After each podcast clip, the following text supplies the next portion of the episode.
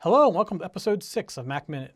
This week we're going to continue kind of where we left off last week with a little bit of tweaking on the dock. There's some things here that I do that I personally coming from Windows, I work with a lot with Windows, and miss the start menu for some things.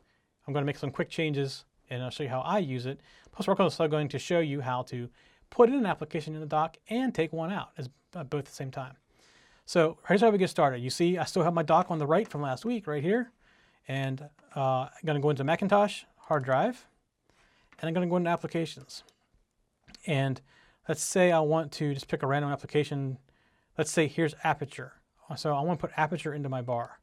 So I'm going to drag it down just like this, and I'm going to drop it right here, right in between chat, iChat, or the two chat programs, iSight, or yeah, chat and um, FaceTime. And you see I've added it there. So there's Aperture, and it's right there. Now, I never use FaceTime. Uh, we're, we're a Skype company, so we use everything, Skype for almost everything. So I can pretty much remove FaceTime. It's just taken up. I'm not going to delete it. I'm just going to remove it from my start bar. So I'm going to drag it, drag it like this. Oops. Drag it like this. And you see a little puff of smoke. You let go, and poof, it goes away. It doesn't delete anything. Just so you know, you're not deleting an application when you do that. All you're doing is taking the, the quick launch away. If I come in here and I look, I'll find it in here, right here, and I see FaceTime. So FaceTime still exists. And if ever I wanted to use FaceTime, okay, this is easy. Come over here, and drag it right back in again. So there it's back. So I don't use FaceTime, so I'm going to remove it. Now, the other thing I mentioned, I think in the original first week, second week maybe, was there is no start menu.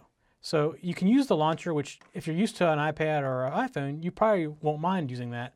I personally am not used to using it. I do use an iPad and iPhone all the time, but I've been using a Mac for so long, it's not how it's been, so I'm not used to doing it that way. So what I'm going to do is I'm going to come back up to the main hard disk, Macintosh HD, and you'll see a folder that says Applications. This is where all of your applications are located. I am going to drag this folder down to the bar, just like this. And now, if I click on this folder in the bar, there are all my applications ready for me in alphabetical order, which to me is better than the arranged order that is in the Launchpad. So right here are all my apps, and I can just as easily start them from here as I can from going into Macintosh, HD, and I also keep my bar clean. Things I don't use a lot, I can still keep rather quickly handy just by like this. And I know how it's spelled, and I go right to where it is, and starts off really quick. So that is our Mac Minute tip this week.